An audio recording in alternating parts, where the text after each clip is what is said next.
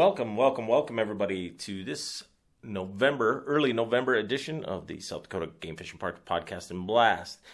Uh, it is November, and man, we've had good weather, and uh, this is the time of year where if you want to be outside with a fishing rod or a bow or a gun or a shotgun or probably even some ice fishing rods uh, right around the corner, this is it for us uh, outdoor lovers.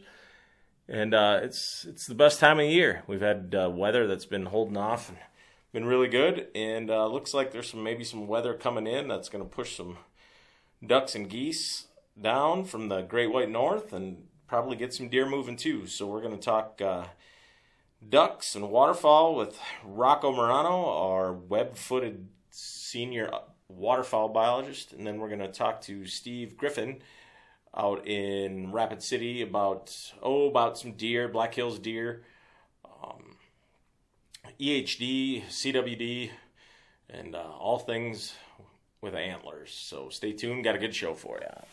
It's emails with me talk bad about my boss. From work no total loss.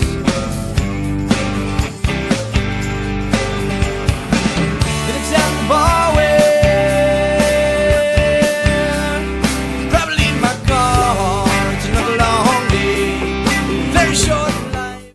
Welcome, welcome, welcome to this latest edition of the South Dakota Podcast and Blast, presented by Game Fishing and Parks on this rainy Monday. Uh, I'm your host, Chris Hull, and I am with Duck Guru, uh, GFP Senior Waterfowl Biologist Rocco Murano. Rocco, how are we doing today, man? Doing great. Thanks for having me, Chris.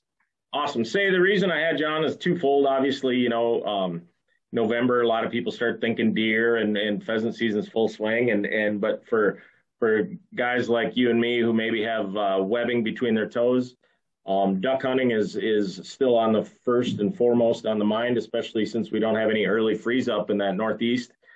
Um, let's talk, let's talk duck hunting, Rocco. I know before, before we started, you said you'd been out eight, nine times and it's been really good. Talk about that a little bit in your area and you're in Brookings, of course.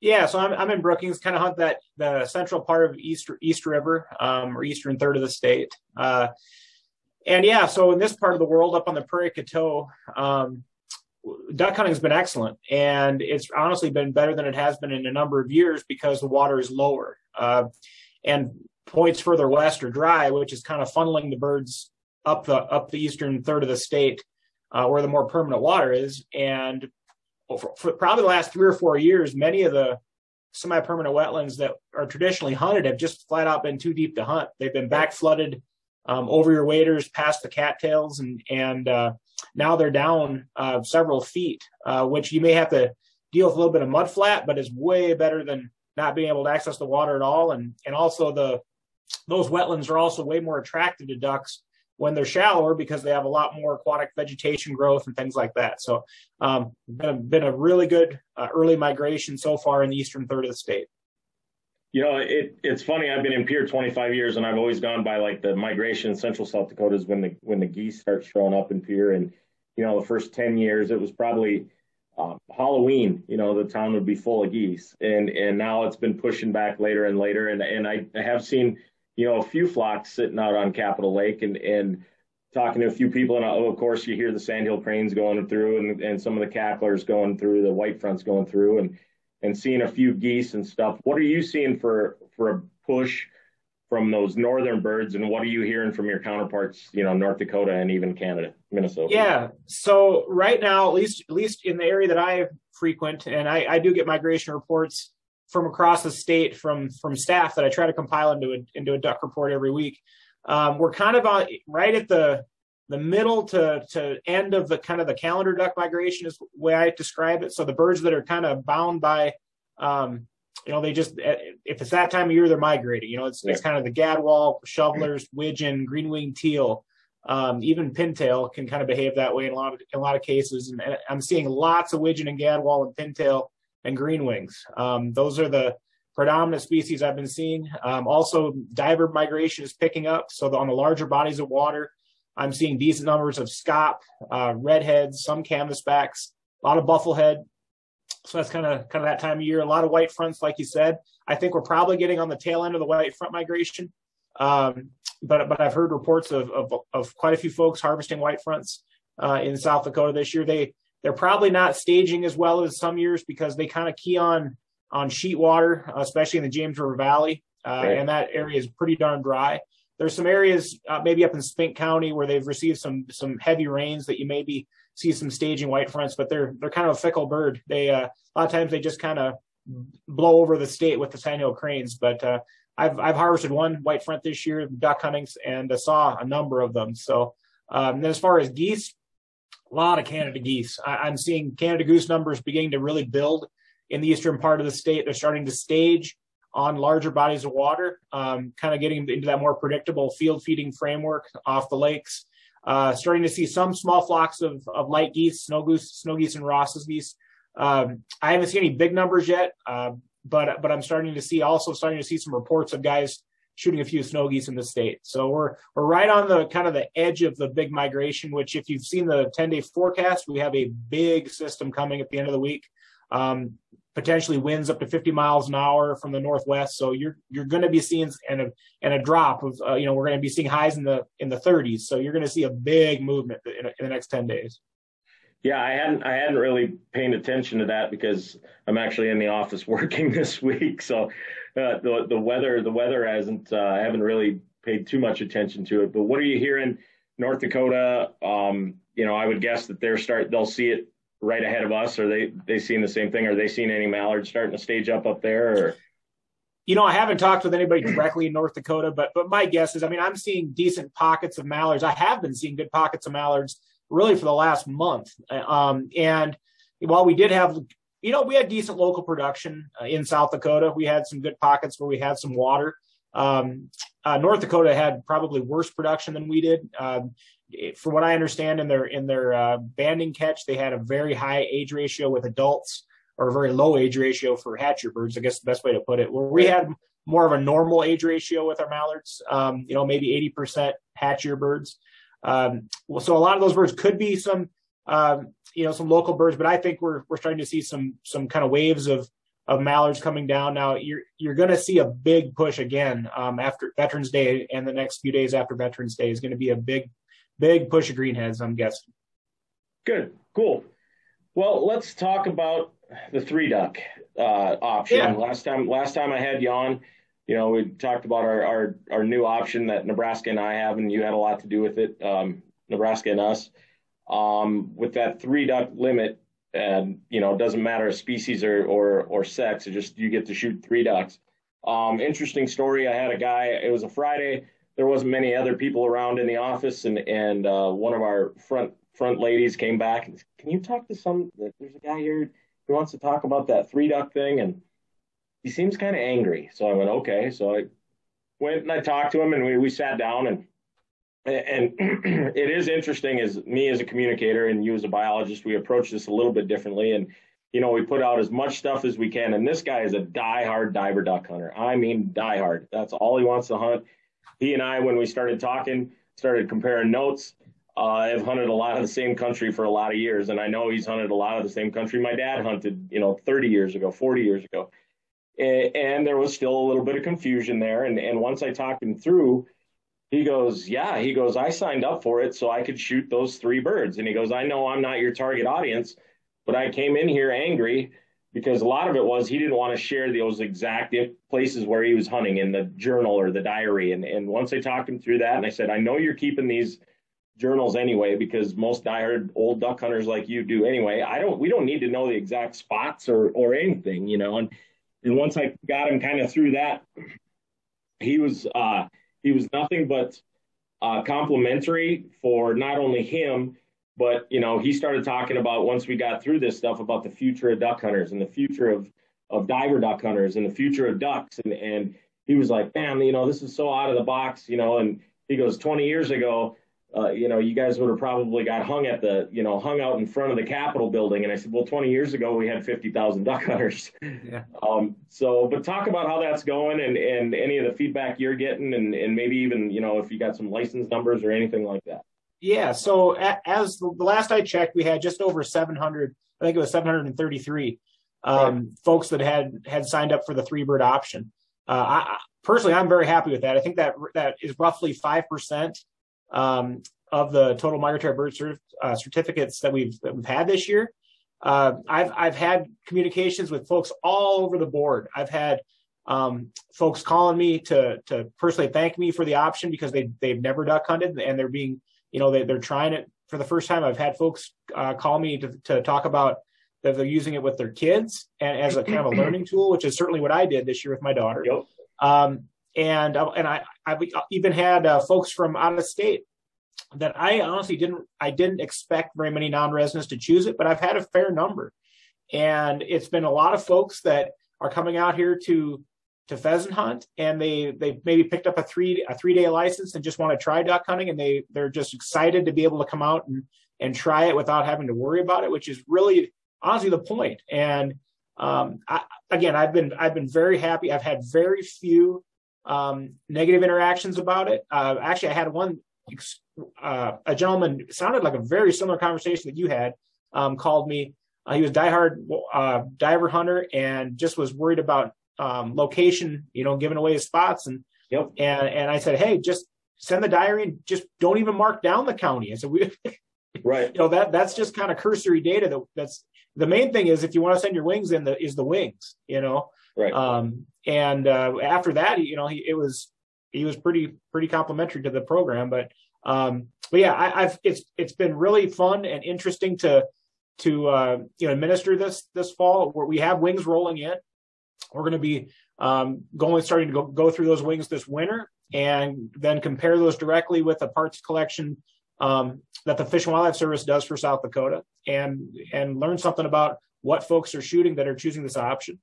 Um, yeah, it's been it's been great so far.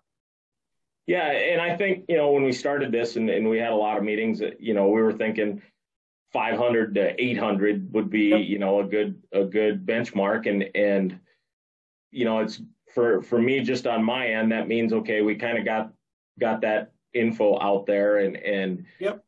You know going through what we did with the deer draw and some of those other things it sometimes it takes two years for people to get really dialed in on what you can and can't do. And and I think you know for me 700 when you said 700 I was like oh man that's a success. And and we build off that by talking to some of the folks who had that three duck limit and and and talking about their experiences and sharing some of that personal stuff. And that seems to connect with folks you know on another level and and hopefully we just build off of that and and uh, we go upward uh, and onward yeah, my, my guess is it's gonna it's gonna build, you know, moving forward. And um, what I really what I really hope happens is that it, it uses a tool for mentoring folks, and I Right. think we are getting that. And we're going to tease a lot of that information out with some subsequent survey work that we're that we're going to start doing this winter. With that, you know, we're going to survey folks that did this, um, and even we'll survey folks that didn't, and we'll ask them if they took somebody out that did.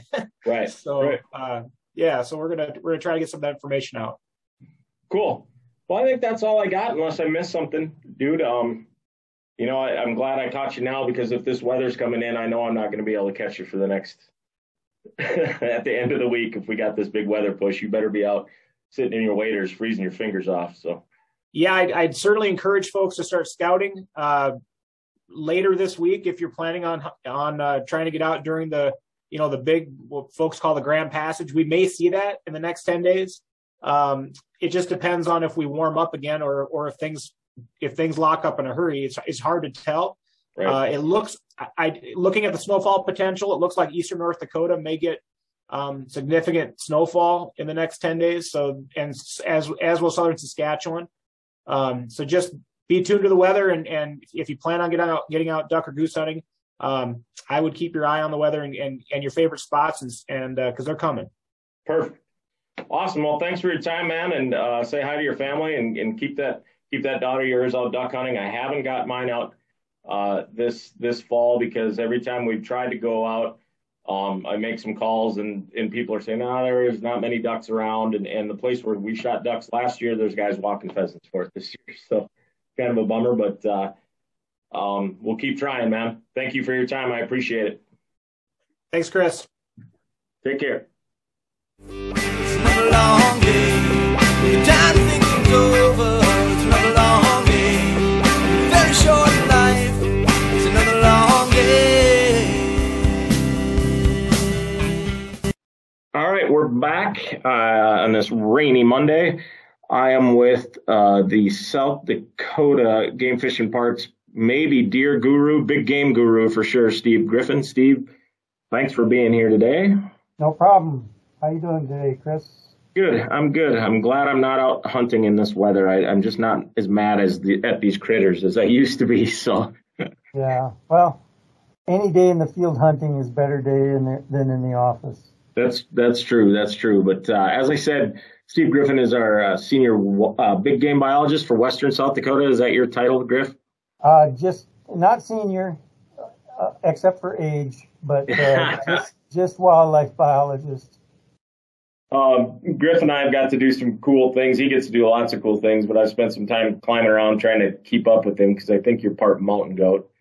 But uh, got to watch some cool critters and bring cool critters back. But today we're going to talk about deer, specifically West River and Black Hills deer. Griff, we're uh, in the middle of the Black Hills deer season. Uh, started on the first what um, what were you seeing for deer populations and, and herd health and stuff before the season, going into the season? So, as a lot of folks are probably aware, we did we did reduce um, the tags available to hunters uh, in the central part of the hills. Uh, that's mm-hmm. especially for doe doe hunters uh, because our population was decreasing a little bit. Um, so that's the best way, obviously, to raise more animals is, is to not harvest the does. So we did reduce that. Um, and so, you know, based on the, and I believe we actually reduced the number of uh, antlered tags that we had also. So that's in a response to a lower, a lower population in the Black Hills. Um, hunters in the Black Hills should expect a, a fairly good season. Obviously, uh, actually this morning we had a little bit of snow on the ground up in the Black Hills, so that'll help hunters a lot um, getting out there. Uh, the rut in the Black Hills generally starts around the 15th of the month. So if, if hunters really want to be out here during the rut, that's the time to plan your plan your hunt a little bit before and a little bit after that. Uh, those deer are moving around a little bit more. I have not seen a lot of rutting activity yet. Um, so, but I think give them five days or so, and they'll things will kick in a little bit um, and they'll be moving a little bit more. Yeah, you know, down uh, down in just south of Pierre on the grasslands and, and south of even from there, you know, you see some deer and, and then all of a sudden there's combines and, and you get, see some deer kind of scrambling. But just in the last couple days, I saw, you know, these little buck groups that kind of hang around in some of the places I'm at. And all of a sudden they're broke up and, and these deer, these bucks are with those and starting to chase a little bit, but it, it, it is funny how it just seems to like flick a switch and, and all of a sudden stuff starts getting scrambled. So. Yeah, the deer are acting normal in the Black Hills. Uh, you know, the younger bucks seem to start a little early, don't sure. quite know what's going on, and the older bucks hang out and just they, they know what to wait for. So um, we're seeing those activities starting to ramp up a little bit. Um, a little more sparring, uh, stuff like that going on. So it seems to be a normal year out here in the hills. It's kind of like the freshman kids going early to the dance, right? And then the older kids show up a little later when the fun starts. So absolutely, yep. Griff, you know, going into this, and I, I think we've had these conversations with with the drought that we've had, and and you know, I think early on my brain was had turned to EHD, probably even in June, worried about that a little bit. Um, what are you seeing in the Black Hills? What you, what did you see in East or in Western South Dakota? And and just talk about EHD in that a little bit. So, the Black Hills and EHD generally don't go together, um, in my professional opinion, because 30 years being out here in the Black Hills, I very rarely get any reports of EHD in the Black Hills, and that's for two reasons, um, Chris. Number one is it's higher elevation generally, and so it's a little cooler at night. Mm-hmm. And as well know, the vector that spreads the virus for EHD or hemorrhagic disease um, is biting flies, midges, no-see-ums, etc. Well, they just don't do as well up in that colder nighttime temperatures. Sure. And the other factor also is it's in the Black Hills you have more running water, more streams, Um, you don't get those mud flats like you do out in the stock ponds and stuff on the prairie. So Mhm. that that reduces the vector in the Black Hills, thus reduces the chance of having large outbreaks of EHD. Now you can get creep into the edge of the Black Hills. Down by Hermosa, we had a little bit this year, um, and and it can hit the Black Hills in certain areas, but this year it's a non-issue in the Black Hills. Um, EHD hunters coming out to the Black Hills did not even worry about uh, about hemorrhagic disease in the Black Hills. Um, on the prairie, a little different story in different areas. Um, it started early this year, hemorrhagic disease up in the northwest, Harding, Perkins, um, some of those areas up there. We started losing our radio collar deer, which showed us what was going on. Um, and so Meade County started popping in a little bit, a little bit of Butte, Butte County, excuse me. Um, so West River, the Northwest got hit harder than anywhere else. And then Bennett County got hit a little bit down there.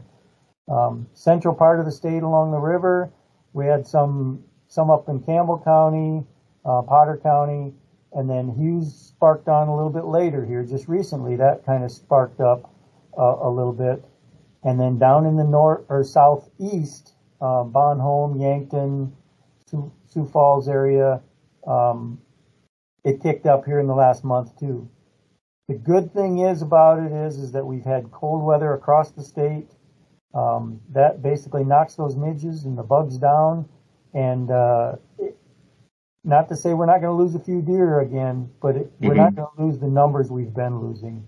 Right. Um, so we had some areas that were hit pretty hard, other areas non-existent. So um, what I would recommend is that if you're hunting out anywhere in in South Dakota, anywhere, go to the go to our website, just search for EHD, and you can look at a current map. And if you think you've got EHD in your area, contact your landowner or whoever you're hunting on, and ask them if they have deer to hunt. Let they are the ones that are going to be able to tell you.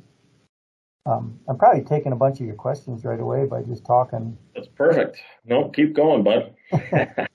So, and, and just remember too, is that if you are going to turn in a tag because of EHD in your area, especially West River, that has to be postmarked before or on Friday at least this week, because that season does open on Saturday. Yep.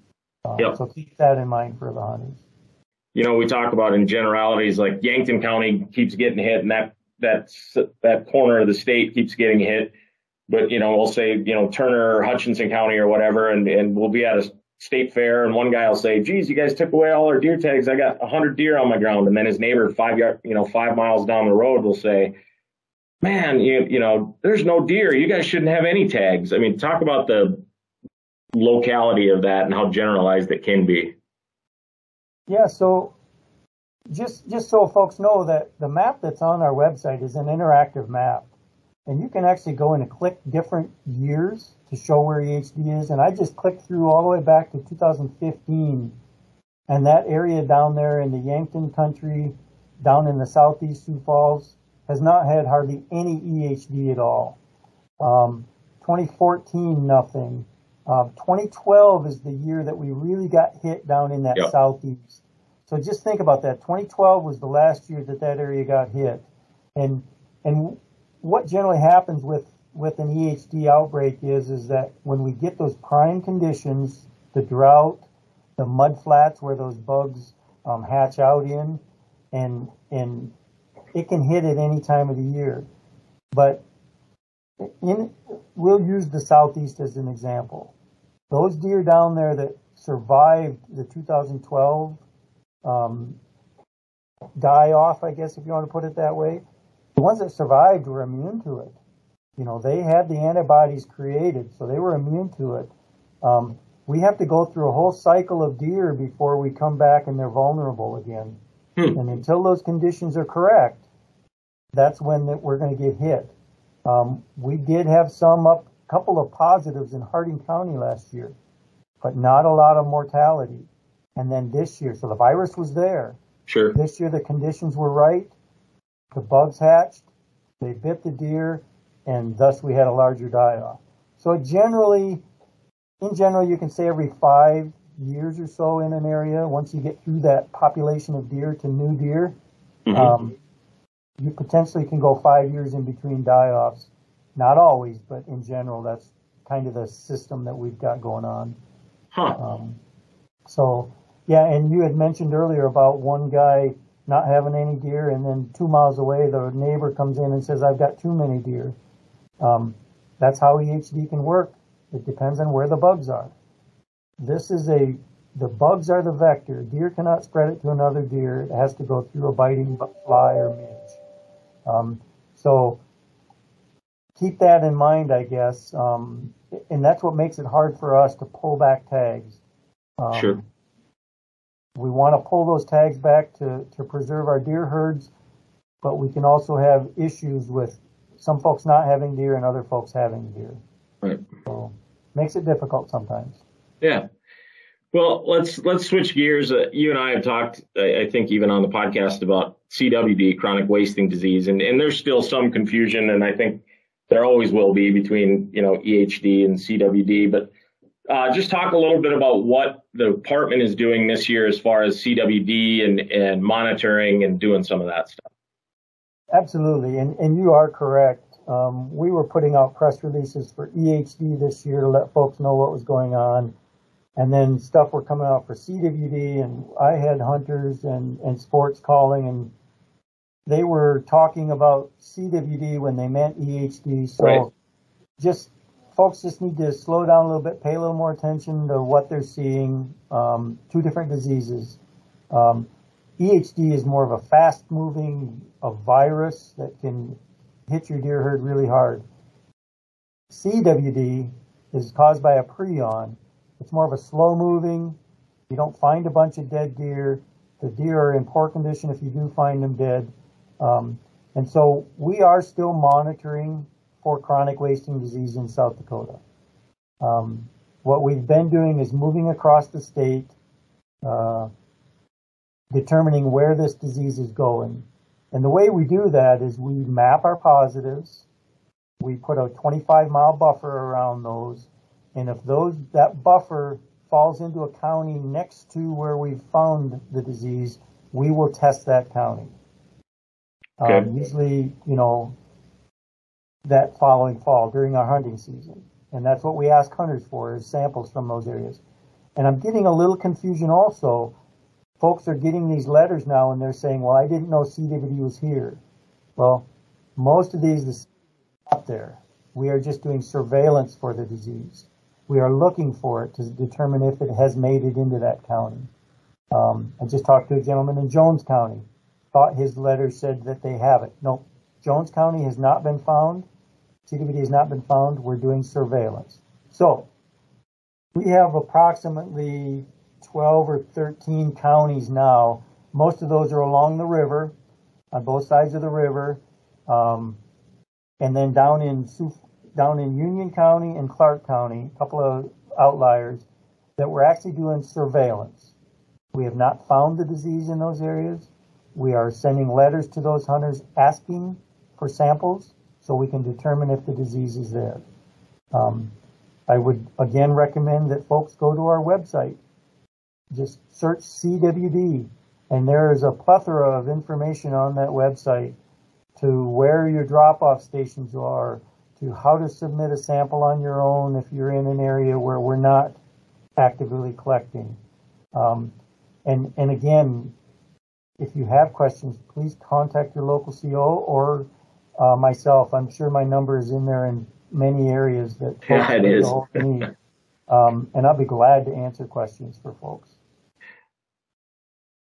That's that's good stuff. I mean, it's I, I know you've done a ton of work on it, and and you know, there's always that concern, and and people will say, well, I haven't heard much about it. I heard something earlier, and and one of my friends, you know, down in Jones County, I haven't heard much about it. Well, you must have got a letter from us. You know, got to check that mail every once in a while, and and uh, and make sure that you're keeping up to it. And you know, and we're we're just asking. It's not a mandatory thing, right? We're just asking folks that if if they're concerned about it, and, and it sure would help us if they turn that in or turn the head in or take their own sample. Absolutely, it's voluntary. Um, Right. But again, we the more samples we can get, the better it, it tells us whether the disease is there. If we get five samples from Jones County, it, it tells us nothing.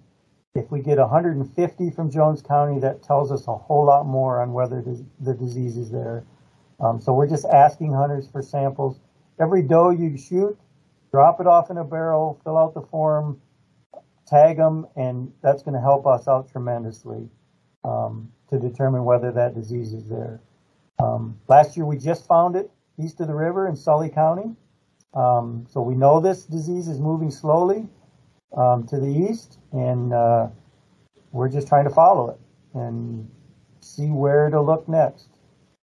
Right, and uh, um, you know the other thing we're we're still trying to push and make sure people know that you know the days of taking a shooting a deer anywhere, bringing it home, um, processing it yourself, and then taking that carcass and chucking it in your tree belt. I mean, those days are gone. Yep, absolutely. The new regulations that we that the commission put into place here last year, uh, basically, if you take a deer out of the county of harvest, those carcass parts have to go into a landfill.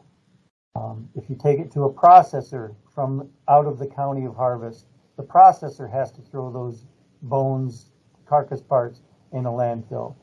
And if you take it to a um, taxidermist to get it mounted, then the taxidermist has to throw away the parts that he doesn't use for the mounting.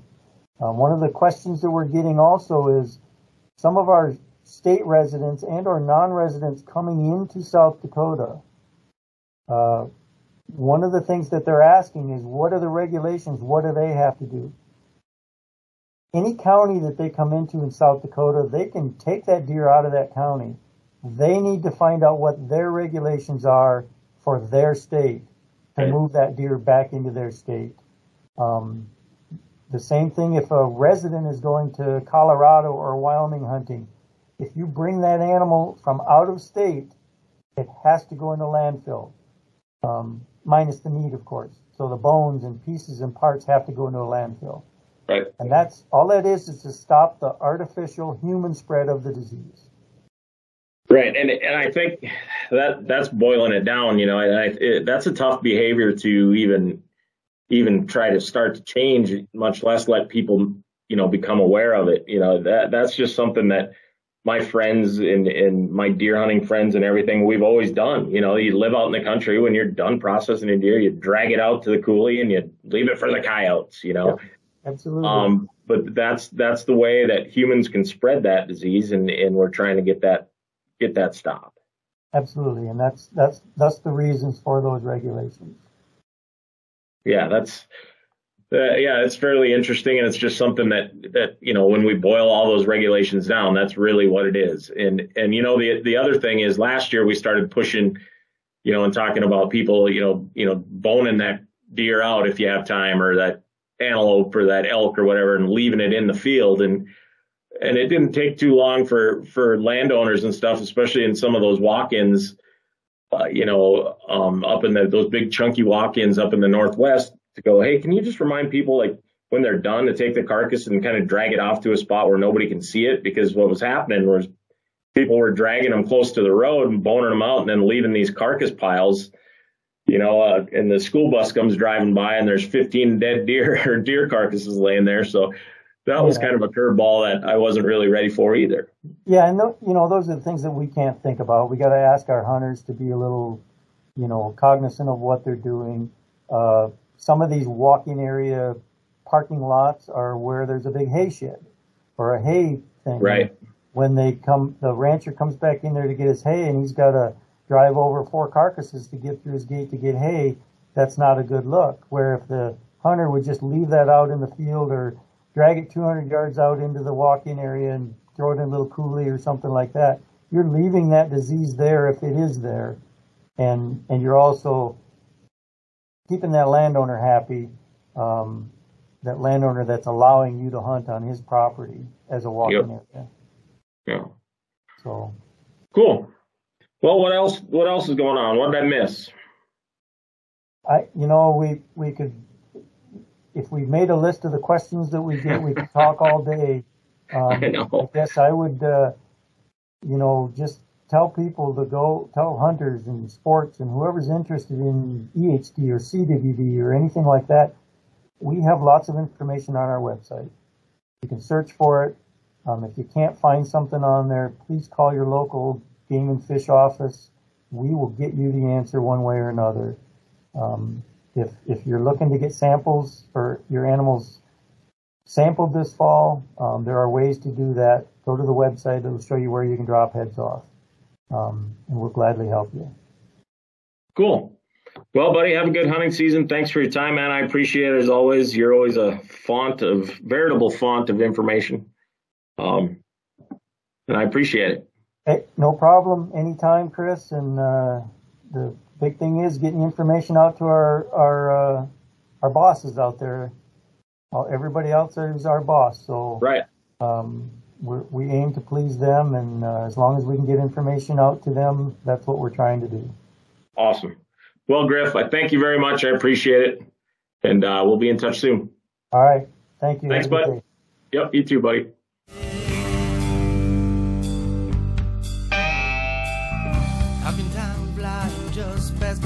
Saying hi to me.